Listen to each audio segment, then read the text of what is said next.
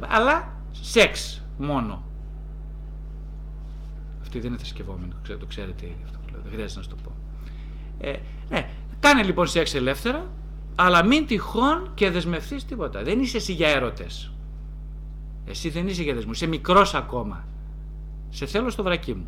Δεν δεσμεύεσαι επειδή είσαι ήδη σε ένα κακό γάμο. Αυτό λέω εγώ τελικά. Γιατί δεν δεσμεύεται ο νέος; Γιατί είναι σε ένα κακό γάμο. Ποιος είναι ο γάμος της οικογένειας της καταγωγής του. Είναι παντρεμένη η κόρη με τον μπαμπά και ο γιος με τη μάνα. Ε, καλά, δεν μου λέει, δεν, θα μου πείτε αυτό είναι αιμομηξία. Είναι παράδειγμα που λέει. Με αυτό συμβαίνει. Τι, το λέω εγώ, δεν, και μην το πω, πάλι αυτό συμβαίνει. Οι αιμομηκτικέ είναι οι σχέσεις. Αιμομηκτικέ πάμε πίσω τώρα είναι οι σχέσεις με το κομπιούτερ. Οι σχέσεις με κάθε αντικείμενο είναι αιμομηκτικέ. Οι σχέσεις με το, με το φαγητό είναι αιμομηκτική σχέση με τον τζόγο, αιμομικτική σχέση. Τι, κάθε σχέση που δεν έχει σαν στόχο την πρόσκληση αιτήματος ενός υποκειμένου είναι αιμομικτική. Αυτό είναι το βασικό πρόβλημα.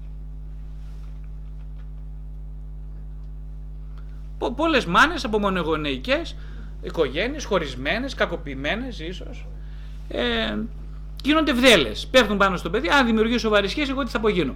Αυτό το λένε και ξεκάθαρα, το λένε και πολλές φορές ξεκάθαρα, το λένε και το υπονοούν. Μόνο εγώ σε αγαπώ, μόνο εγώ σε αγαπώ παιδί μου.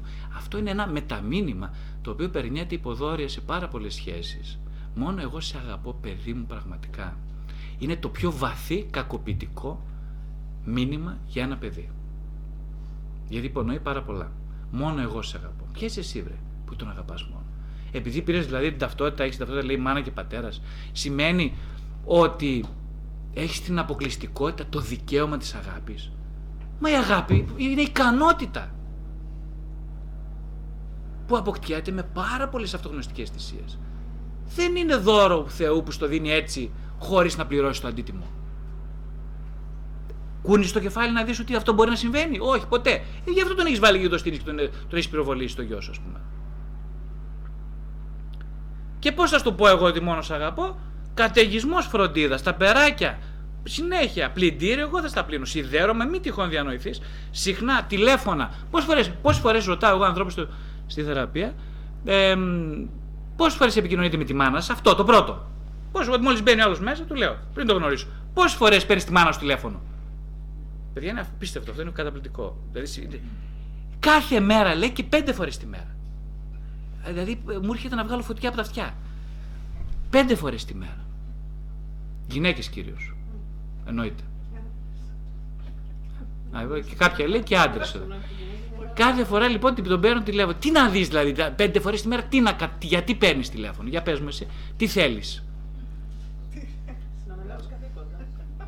Όχι, κοιτάξτε και το πάμε και λίγο σοβαρά και αστεία, αλλά και σε, και σε ένα πραγματικό γάμο, σε ένα πραγματικό γάμο με την έννοια του αληθινού γάμου, δεν παίρνει ο άλλος τη γυναίκα του πέντε φορές τη μέρα. Γιατί τι να της πει δηλαδή; Θα σας πω εγώ γιατί την παίρνει, ας πούμε, εγώ γιατί παίρνω τη γυναίκα μου πέντε φορές. Ξέρετε γιατί την παίρνω; Πολύ σπάνια, την παίρνω μία φορά τη μέρα. Αλλά λέμε, αν την πάρω, ας πούμε, πέντε φορές, τι δηλώνει για μένα; Δηλώνει ότι είμαι φοβερά ανασφαλής, ότι ε, έχω καταγράψει τον εαυτό μου σαν ανεπιθύμητο και ανίκανο να αγαπηθεί και απλά το βάζω αυτό, το γυρνάω ανάποδα και το κάνω έτοιμα. Και λέω, Σ' αγαπώ, της λέω 100 φορές και θέλω να, να μου πει μία φορά, να μου λέει συνέχεια Σ' αγαπώ, γιατί για να πιστώ ότι δεν έχω έλλειμμα. Ε, με έτσι βρεβλάκα γρήγορα θα πιστείς ότι δεν έχεις έλλειμμα.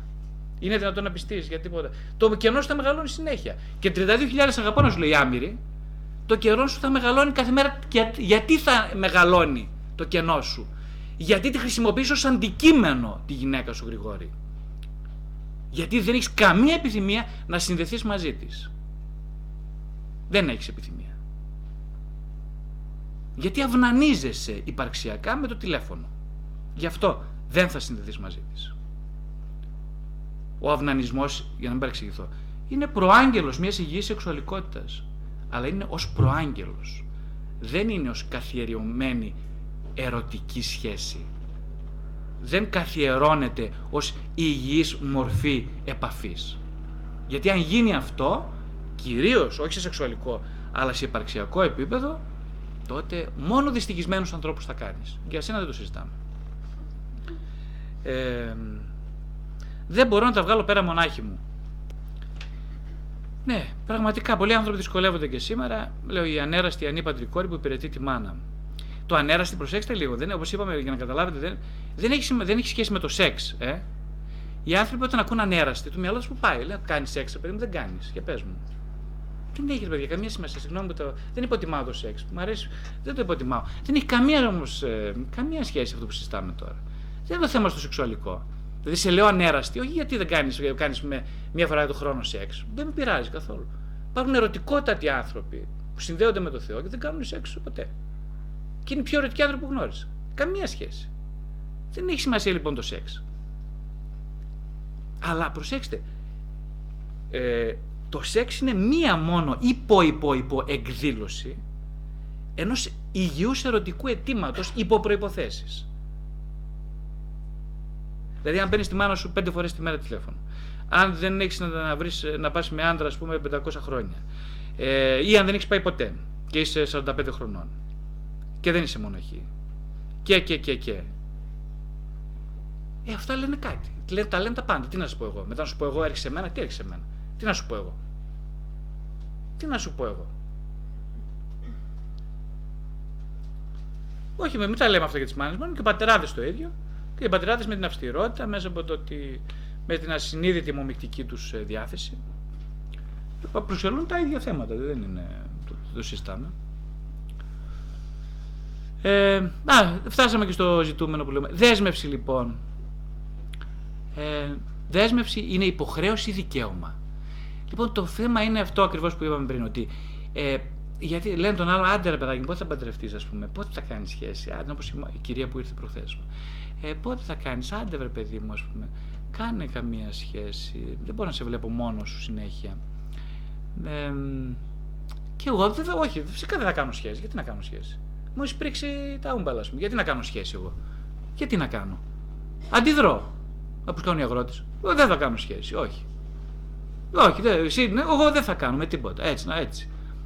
Ε, δεν πέρασε κανένας ποτέ. Είναι αυτό που είπαμε και πριν. Το μήνυμα είναι ότι ε, είσαι ευτυχισμένη με τον σύζυγό σου, τον αγκαλιάζεις, το φυλάς, ας πούμε, έχετε μια ε, ε, ε, ε, ερωτική διάθεση μεταξύ σας. Μα τα παιδιά δεν πρέπει να βλέπουν. Ποιος λέει αυτέ τι ανοησίε, τις κοτσάνες; Ποιος τι λέει, ας πούμε. Ήρθε προχθές ένας νεαρός, ας πούμε. Το παιδί μέσα στο χαμένος, α πούμε, τελείως. Λέω στα 14 μου πήγα σε ένα πνευματικό και μου είπε ο πνευματικός, επειδή είμαι ερωτευμένος μια κοπέλα, μου είπε ότι ε, θα γίνεις, λέει, είσαι, θα γίνεις πόρνος. Είσαι πόρνος ήδη. Φύγε από εδώ. Ξαφανίσου. Τον έδιωξε. Και είναι ένα χαμένο παιδί που δεν έχει κάνει ποτέ σεξ, ποτέ έρωτα, ας πούμε. Ε, θέλω να δω αυτό το πνευματικό, να το συναντήσω, ας πούμε. Να το ρωτήσω, ας πούμε, μερικά πράγματα. Πολύ θα ήθελα να συναντηθώ με αυτόν τον άνθρωπο. Με αυτό το πνευματικό να το κοιτάξω στα μάτια για πέντε λεπτά. Χωρίς να μιλάμε.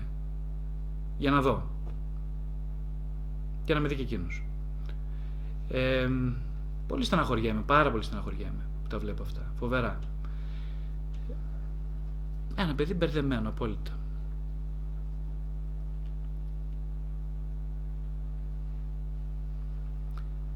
Δεν είναι έτσι τα πράγματα. Κοιτάξτε, η, είπαμε το να νιώθει κανείς ερωτικά από μικρή ηλικία είναι ένας θαυμάσιο δείγμα ότι ο άνθρωπος είναι σε επαφή με την επιθυμία.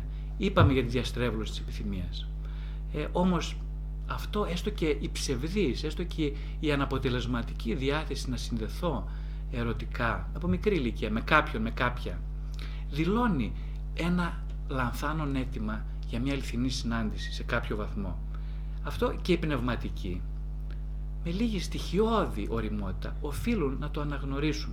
Θα μου πείτε βέβαια και πολύ σωστά θα μου πείτε, αφού ανα... στοιχειοδό το αναγνωρίζουν στον εαυτό τους αυτό το δικαίωμα; Πώς θα το αναγνωρίζουν σε κάποιον άλλον; Αυτό ακριβώς το ίδιο ισχύει και για τους γονείς προς τα παιδιά.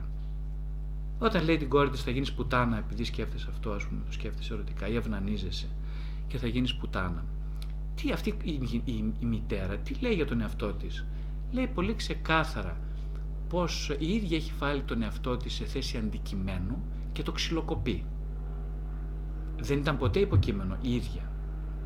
Έχει βιώνει τον εαυτό της μόνος ένα κακοποιημένο αντικείμενο που πρέπει να κακοποιεί τους άλλους για να επιβεβαιώνει την ύπαρξή της. Οπότε είναι νομοτελειακά σίγουρο ότι το παιδί αυτό ε, δεν, έχει, δεν ξέρει τι σημαίνει σχέση. Το αίτημα, η κραυγή της για αγάπη ποτέ δεν εισακούστηκε. Από τη μητέρα. Είναι σημαντικό αυτό. Πάρα πολύ σημαντικό. Ποτέ δεν εισακούστηκε. Ε, οπότε η δέσμευση είναι προϋπόθεση χαράς. Αυτό είναι το μεγάλο μήνυμα. Για την αποτελεσματική διακυβέρνηση του κράτους. Βεβαίως και για το κράτος. Εμείς βλέπετε είμαστε άνθρωποι που δεσμευόμαστε, που δεν δεσμευόμαστε σε κανέναν και σε τίποτα. Πρώτα απ' όλα στη δική μας προσωπική επιθυμία. Και με αποτέλεσμα είναι ότι να, βγαίνει ο ένας, βγαίνει ο άλλος, τα κάνω σκατά, ας πούμε, ξαναβγαίνει. Και ψηφίζουμε ανθρώπους οι οποίοι δεν ξέρουν τι σημαίνει δέσμευση. Λειτουργούν παρορμητικά ως πολιτικοί γιατί ακριβώς έχουν μάθει και αυτοί να συνδέονται μέσα από την παρορμητικότητα με την επιθυμία. Δεν υπάρχει ο νόμος στην επιθυμία. Η δέσμευση. Και αν δεν υπάρχει νόμος στην επιθυμία, τότε δεν υπάρχει κανένα, ε, δεν μπορεί να υπάρχει κανένα υγιές αντίκτυπο μέσα σε μία σχέση. Η δέσμευση δημιουργεί εσωτερική συνοχή και αίσθηση συνέχειας. Και αυτό λένε οι γονείς τα παιδιά να πηγαίνουν σε αθλητικές ομάδες, να δεσμευτούν σε ένα σπορ, να κάνουν κάτι. Ε, στην ψυχοθεραπεία επίσης γιατί γράφω εγώ στο βιβλίο στο ψυχοθεραπευτικό ταξίδι για τη δέσμευση. Συνέχεια μιλάω γι' αυτό. Γιατί το θεωρώ τόσο σημαντικό τη δέσμευση στην ψυχοθεραπεία; Για τον ίδιο λόγο που σας μιλάω σήμερα. Γιατί η επιθυμία έχει άμεση συνάρτηση με την ικανότητα κάποιου να δεσμευθεί. Η επιθυμία δεν είναι η παρόρμηση. Το εγώ, να σας το πω διαφορετικά, το εγώ δεν έχει καμία επιθυμία. Η επιθυμία είναι περισσότερο ε, ένα κάλεσμα προς την υπέρβαση του εγώ. Αυτό είναι η επιθυμία. Οι άνθρωποι πολύ ηλικιωδώς πιστεύουμε ότι έχουμε κατοχή της επιθυμίας. Επειδή εγώ όταν λέω εγώ εννοώ το εγώ μου, έχω ταυτιστεί με αυτό, λέω ότι να, εγώ επιθυμώ. Μα φυσικά και δεν επιθυμείς εσύ. Η επιθυμία έρχεται από ένα συνείδητο χώρο πάντα. Είναι ο ορισμός αυτός της επιθυμίας. Είναι ασυνείδητη. Που σημαίνει πολύ απλά ότι για να συνδεθείς με την επιθυμία, πρέπει να σιγά σιγά να αποσταθεροποιηθεί το εγώ σου. Γι' αυτόν ακριβώς το λόγο, οι άνθρωποι μέσα από βαθιές τραυματικές εμπειρίες, όταν χάνουν το έδαφος κυριολεκτικά κάτω από τα πόδια τους, όταν είναι πια αδύνατο και αδιανόητο να στηριχθούν σε ένα ενδυναμωμένο εγώ, όταν όλα καταραίουν γύρω τους, τότε εμφανίζεται πανταχού παρούσα και τα πάντα νικούσα η επιθυμία.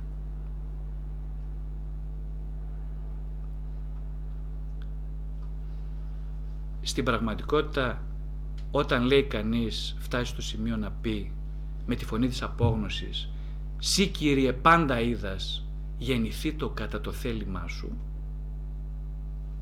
και το εννοεί με το σύνολο της ύπαρξής του γίνεται ακριβώς αυτό που βαθύτατα επιθυμεί. Γιατί αυτό γίνεται; Γιατί όπως είπαμε η επιθυμία είναι απόλυτα ασυνείδητη έρχεται από ένα βαθύ ασυνείδητο χώρο και επιτρέπει όταν το εγώ καταραίει και της επιτρέπει να υπάρχει και να κινητοποιεί τα πάντα. Και όλα γίνονται με τον απόλυτα σωστό τρόπο. Με τον απόλυτα επιθυμητό τρόπο. Σε αυτή την περίπτωση λοιπόν ο Θεός συνδέεται με την ασυνείδητη επιθυμία. Γιατί η ασυνείδητη επιθυμία και Θεός σε αυτό το ψυχολογικό επίπεδο απόλυτα ταυτίζονται.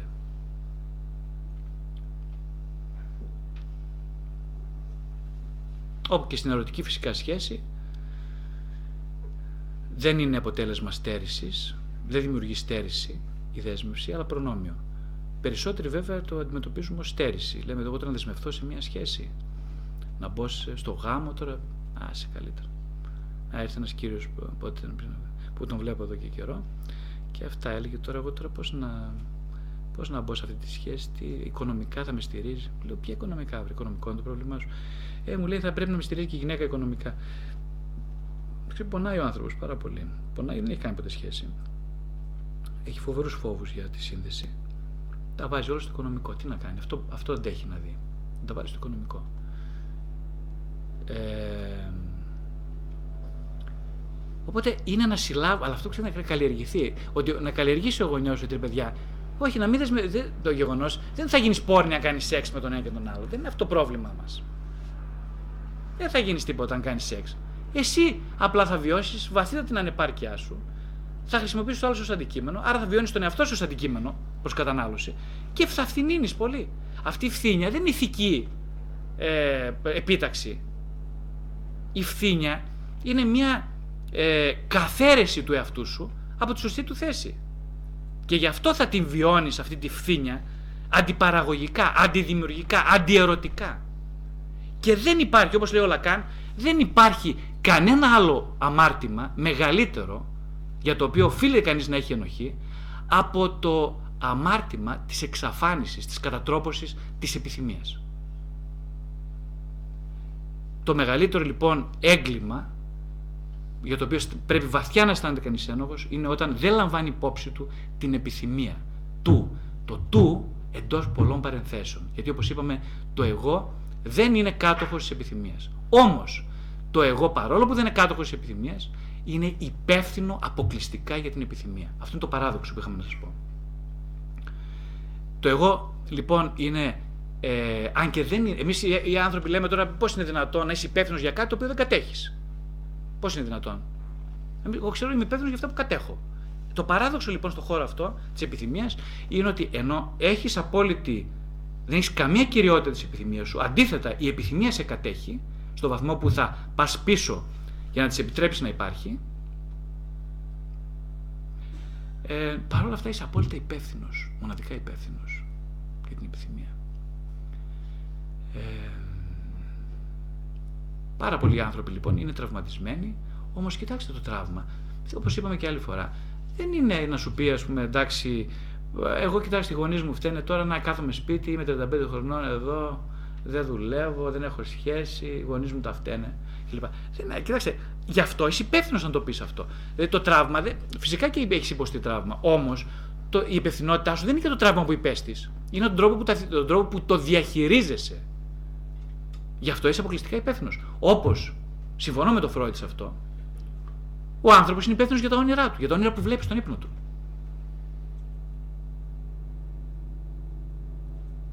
Είσαι υπεύθυνος για τα όνειρά σου. Τι γίνεται στον ύπνο, γιατί εγώ θεωρώ το σημαντικά τα όνειρα; Κάποια όνειρα.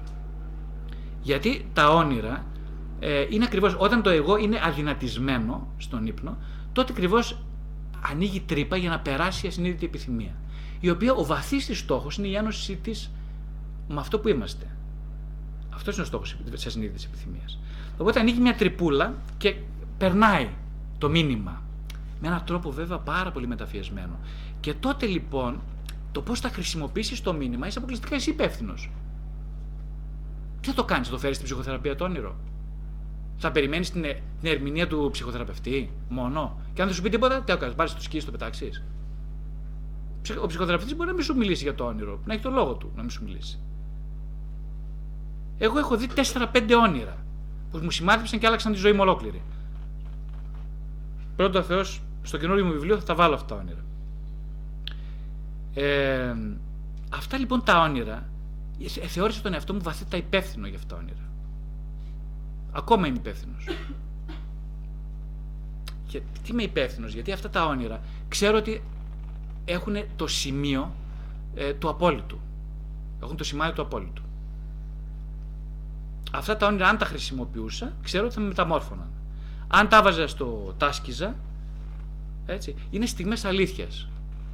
Οι άνθρωποι όλοι μας έχουμε ανάγκη από στιγμές αλήθειας. Γι' αυτό λαχταρούμε τον έρωτα. Τι νομίζω ότι γίνεται στον έρωτα; Γιατί δεν έχουμε αλήθεια όταν συνδυόμαστε με τα αντικείμενα; Όταν βλέπω εγώ τη βλέπω την άλλη, ας πούμε, για σεξ. Δεν υπάρχει αλήθεια σε αυτό, καμία. Προσέξτε, αλήθεια δεν είναι το αντίθετο του ψέματος. Δεν έχει καμία σχέση με αυτό η αλήθεια. Η αλήθεια είναι αυτό που έρχεται από τον ασυνείδητο χώρο και υπερβαίνει την αναγκαιότητα της μνήμης. Είναι κάτι που υπερβαίνει οποιαδήποτε γνωστή διάσταση αλήθεια. Και γι' αυτό είμαστε φοβερά υπεύθυνοι απέναντι στην αλήθεια. Γι' αυτό είμαστε υπεύθυνοι για τα όνειρά μας, γι' αυτό είμαστε υπεύθυνοι για τον έρωτα. Ο έρωτας όντως πηγάζει από το συνείδητο, ως αρχαίγονη επιθυμία, όμως για τον πώς θα τον χρησιμοποιήσουμε ή μάλλον καλύτερα πιο σοφά για το πώς εμείς θα επιτρέψουμε να χρησιμοποιηθούμε από τον έρωτα, είμαστε υπεύθυνοι.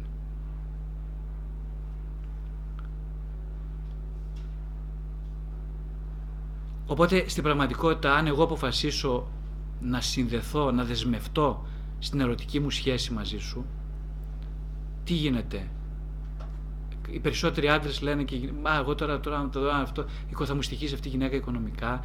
Ε, τώρα εγώ θα χρειάζομαι, εγώ θα χάσω τη βολή μου και όλα αυτά. Άστο μου καλύτερα, είναι δύσκολη καιρή κλπ. Άστο καλύτερα. Άστο εντάξει, τώρα ξέρω, δεν ξέρω μου ταιριάζει κιόλας. Ε, το αντίθετο συμβαίνει. Αν πάρω μια απόφαση να είμαι υπεύθυνος για σένα, για τη δική μας σχέση, τι θα γίνει; Αναπαράγω ψυχικά αποθέματα, δεν τα χάνω ποτέ. Ο άνθρωπος είναι σαν το πηγάδι. Όσο περισσότερο δίνει, όσο περισσότερο σκάβεται και για να δώσει, τόσο περισσότερο πλημμυρίζει από νερό. Το λέει και ο Κύριος αυτό μέσα στο Ευαγγέλιο. Ε. Πηγές ύδατος ρέωση την κοιλία αυτού. Αυτό όμως χρειάζεται δέσμευση στην αλήθεια. Δηλαδή δέσμευση στον έρωτα, με αυτή τη διάσταση. Δέσμευση στην επιθυμία, που δεν είναι ποτέ εγωική, αλλά είναι, είμαστε απόλυτα υπεύθυνοι για αυτήν.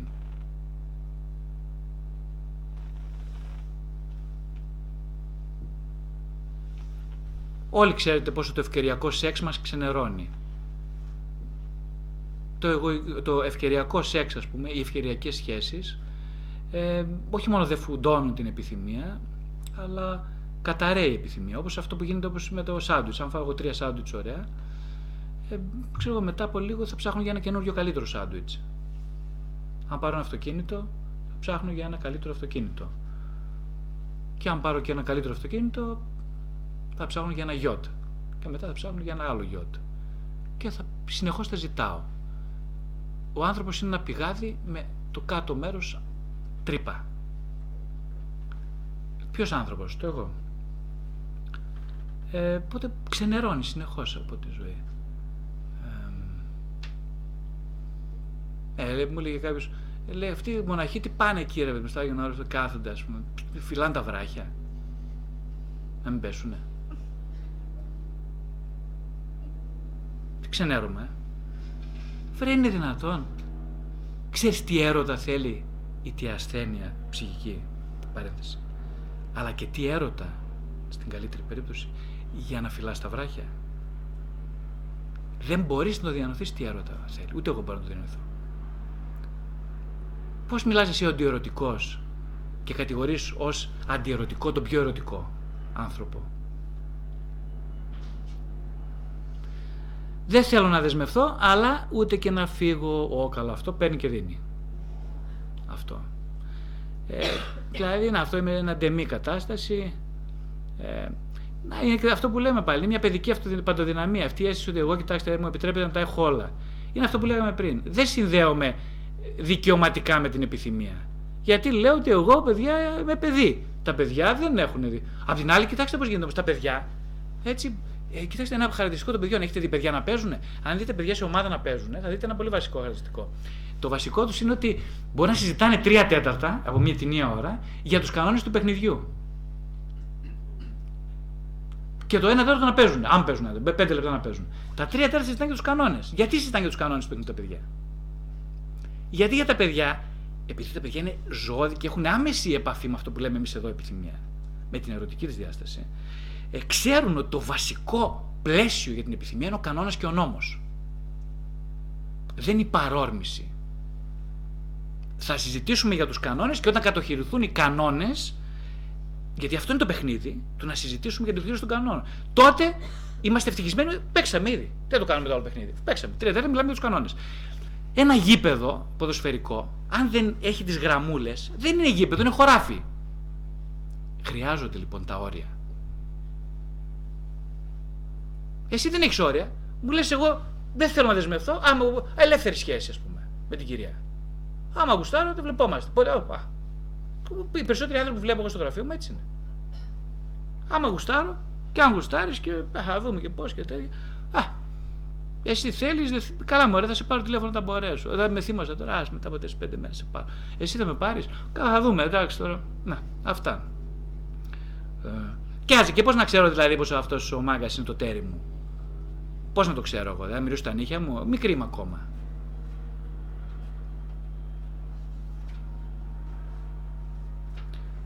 Άλλο ένα τέχνασμα. Προβάλλω την, προσωπι... την πεποίθηση της προσωπικής μου ανικανότητας στον άλλον, ο οποίος δεν ξέρει αν μπορεί να κρατήσει το ενδιαφέρον. Λέω εγώ τώρα δεν ξέρω, δεν ξέρω αν η Μαρία θα με... είναι καλή για μένα, θα μου κρατήσει το ενδιαφέρον μου. Κάτσε βρε εσύ, ας τη Μαρία ήσυχη. Η Μαρία όντως μπορεί να μην είναι ικανή να σου κρατήσει το ενδιαφέρον σου. Εσύ έχεις ενδιαφέρον; Έχεις ενδιαφέρον; Απάντησε άμα είσαι μάγκας. Έχεις; Γιατί δεν απαντάς. Γιατί δεν απαντάς. Γιατί δεν έχεις ενδιαφέρον; Είμαι ενδιαφέρον άνθρωπος. Δηλαδή είμαι ερωτικός. Μπρε, άμα ήσουν ερωτικός, θα δεσμευόσουμε τη Μαρία. Στο πω διαφορετικά. Μια χαρά θα έχεις βρει. Εσύ θα δεσμευόσουν τώρα, ότι θα γινόταν αύριο. Μπορώ να σου το υποσχεθώ. Α, κάτι λέγαμε για τους γονείς πριν. Τρία πράγματα λοιπόν θέλουν τα παιδάκια από τους γονείς. Το πρώτο είναι η πράξη. Είμαι ευτυχισμένος. Δεν το λέω. Σιγά. Δεν θα γίνω κανένας παπαρολόγος εκπαιδευτικός ή κανένας παπαρολόγος, ε, ε, πώς το λένε, που μου αρέσει να πείθω μέσα από το λόγο μου. Όχι. Είσαι ευτυχισμένος, το δείχνεις ρε παιδάκι μου. Χαίρεσαι τη ζωή σου. Ευχαριστιέσαι τη δουλειά σου. Ευχαριστιέσαι. Μου λέει κόρη μου, ευχαριστιέσαι τη δουλειά σου. Παπά. Λέω εγώ την ευχαριστιέμαι. Τρελαίνομαι για τη δουλειά μου. Μ' αρέσει πολύ. Είμαι συνδεμένο με την επιθυμία μου, γι' αυτό είμαι συνδεμένο με τη δουλειά μου. Η δουλειά μου είναι κομμάτι της επιθυμίας. Πάρα πολύ. Τρελαίνομαι για αυτή τη δουλειά. Δηλαδή και να με κυρούν στον ανάποδο, εγώ θα κάνω αυτή τη δουλειά πάλι. Ε, τώρα αν την πείθω, δεν ξέρω αν την πείθω τι κάνω. Τι βλέπω και εκείνη γράφει όμως, είναι γράφει την ιστορία. Κάνει διάφορα. Κάνει διάφορα. Είναι, έχει ερωτική επιθυμία το παιδί, το βλέπω ας πούμε. Ε, δεν είμαι καλός γονιός, είμαι ερωτικός όμως. Έχει, ε, έχει σημασία αυτό. Κολλάμε πάρα πολύ στην καλότητα εμείς. Είσαι καλός γονιός. δεν είμαι καθόλου. Μάπα είμαι, τελείω γονιός. Είμαι όμως ερωτικός γονιός. Το βλέπει αυτό. Ε, δεν βλέπει να κάνω σεξ, δεν βλέπει να ρίχνω αγκαλιέ. Άλλο βλέπει. Ε, ναι. Τι λέγαμε; Α, οι γονείς. Οι γονείς λοιπόν θέλουν την πράξη, μετά θέλουν μία πίστη. Τι σημαίνει πίστη; Μου λέει η κόρη μου, ας πούμε. Ε, μου λέει συνέχεια, ας πούμε, το σχέδιο. Εγώ θα φτιάξω αυτό, λέει την ιστορία, το κόμιξ. Κάνω εκείνο, κάνω το άλλο, φτιάχνω αυτό, θα γίνω αυτό, θα μεγαλώσω και όλα αυτά. Ξέρετε, υπάρχει παρόρμηση μέσα να της πω, έλα ρε κορίτσι μου τώρα, πούμε, εντάξει τώρα αυτά ωραία είναι, αλλά η πραγματικότητα είναι διαφορετική. Άσε το, θα δούμε, ας πούμε. Έχω αυτή την παρόρμηση. Όμως κάποιος που θέλει να με σώσει μου λέει, Όχι, δεν της πεις αυτές τις βλακίες που σκέφτεσαι. Θα της πεις, Όλα παιδί μου είναι δυνατά για αυτόν που επιθυμεί. Γιατί αυτή είναι η αλήθεια. Όλα είναι δυνατά για αυτόν που επιθυμεί. Προσέξτε, αν εγώ το λέω τώρα και δεν το εννοώ, αυτή το καταλάβει άμεσα. Και θα με στήσει μεθαύριο στον τοίχο. Θα μου πείτε το εννοούσες. Είσαι παπάρας. Αν. Ναι, θες να μου πει. Μακάρι να μου το πει κιόλας. Ε, να, το, να το πει και το με στα μάτια. Όμως, αν δεν το πει και το πιστέψει αυτό, τι έχει γίνει; Έχει γίνει το ζητούμενο. Το ζητούμενο ποιο είναι. Ε, το παιδί έχει όνειρα. Ο γονιός δεν πρέπει να το γιώσει το παιδί, να του πει: Όχι, παιδί μου, αυτή είναι η πραγματικότητα. Όχι. Πρέπει να του δώσει, να του αναγνωρίσει το αίτημα της επιθυμίας να γίνει επιθυμητό. Γι' αυτό το πρώτο πράγμα που θα τον αναγνωρίσει είναι τη δυνατότητά του, την ικανότητά του να ονειρεύεται με ανοιχτά τα μάτια. Να πιστέψει ο γονιός στην επιθυμία του παιδιού. Αυτό είναι σημάδι ερωτικότητας από το γονιό. Και το τρίτο πράγμα, πολύ βασικό, που χρειάζεται ο γονιός να δώσει στο παιδί από αυτήν την έννοια, είναι η υπόσχεση. Όταν ακούνε υπόσχεση, σίγουρα θα σκέφτεστε τώρα τι είναι υπόσχεση. Η υπόσχεση είναι του εδώ για μια ευτυχισμένη ζωή, ότι όλα θα πάνε καλά, ε, όλα δεν θα κανένα πρόβλημα με την κρίση, όλα θα πάνε καλά, θα βρεις και ένα καλό άντρα, τέλος θα βρεις και μια καλή γυναίκα, όλα θα πάνε καλά ζωής μην ανησυχείς παιδί μου, όλα θα πάνε καλά. Όχι, ρε. Αυτές είναι παπαριές. Δεν θα πάει τίποτα καλά. Δεν είμαι σε θέση να υποσχεθώ τίποτα. Τέτοιο. Δεν είμαι σε θέση. Τι είμαι, ο μάτι, ε, το... τι να υποσχεθώ. Δεν ξέρω αν θα πάει η ζωή σου καλά. Μπορεί να γίνεις δυστυχισμένη κόρη μου. Όμως τι μπορώ να υποσχεθώ; Αυτό που κάνω πράξη στη ζωή μου. Δηλαδή, ότι ε, αν κορίτσι μου, αν αγόρι μου, ξεκολλήσεις από το κομπιούτερ, αν δηλαδή πάψεις να συνδέεσαι μόνο με αντικείμενα και να τα καταχράσει, τότε υπάρχει πολύ σοβαρή πιθανότητα, στο υπόσχομαι, να αρχίζεις να συνδέεσαι με τις όντως σχέσεις, με τον εαυτό σου, με όλες τις δυνατότητές σου και να σου ανοίξουν τεράστιες πόρτες. Απλά θα πρέπει να δεσμευθείς, να αποχωριστείς ως αποκλειστικό ερωτικό εντός ερωτικών αντικείμενο τα αντικείμενα. Τότε θα σου ανοιχτούν τεράστιες πόρτες. Αυτό μπορώ να σου το υποσχεθώ. Επίσης, μπορώ να σου υποσχεθώ ότι όταν συνδεθείς με την επιθυμία σου, τότε μπορεί η ζωή σου να είναι πάρα πολύ ολοκληρωμένη, ευχάριστη, ευχάριστη ακόμα και να είσαι βαθιά δυστυχής. Γιατί η ζωή σου θα έχει νόημα. Γιατί το νόημα της ζωής είναι να συνδεθείς με την επιθυμία και να δεσμευθείς στην πραγματοποίησή της. Δεν είναι άλλο, δεν είναι να γίνεις ευτυχισμένη. Αυτά μπορώ να σου το υποσχεθώ. Ε, αυτά για σήμερα. Θα κλείσω εδώ για να αφήσω χώρο για τις ερωτήσεις και τις παρατηρήσεις σας. Όποιος θέλει να κάνει κάποια ερώτηση, θα ήθελα να, πάει στο μικρό, να πάρει το μικρόφωνο και να ρωτήσει ό,τι θέλει.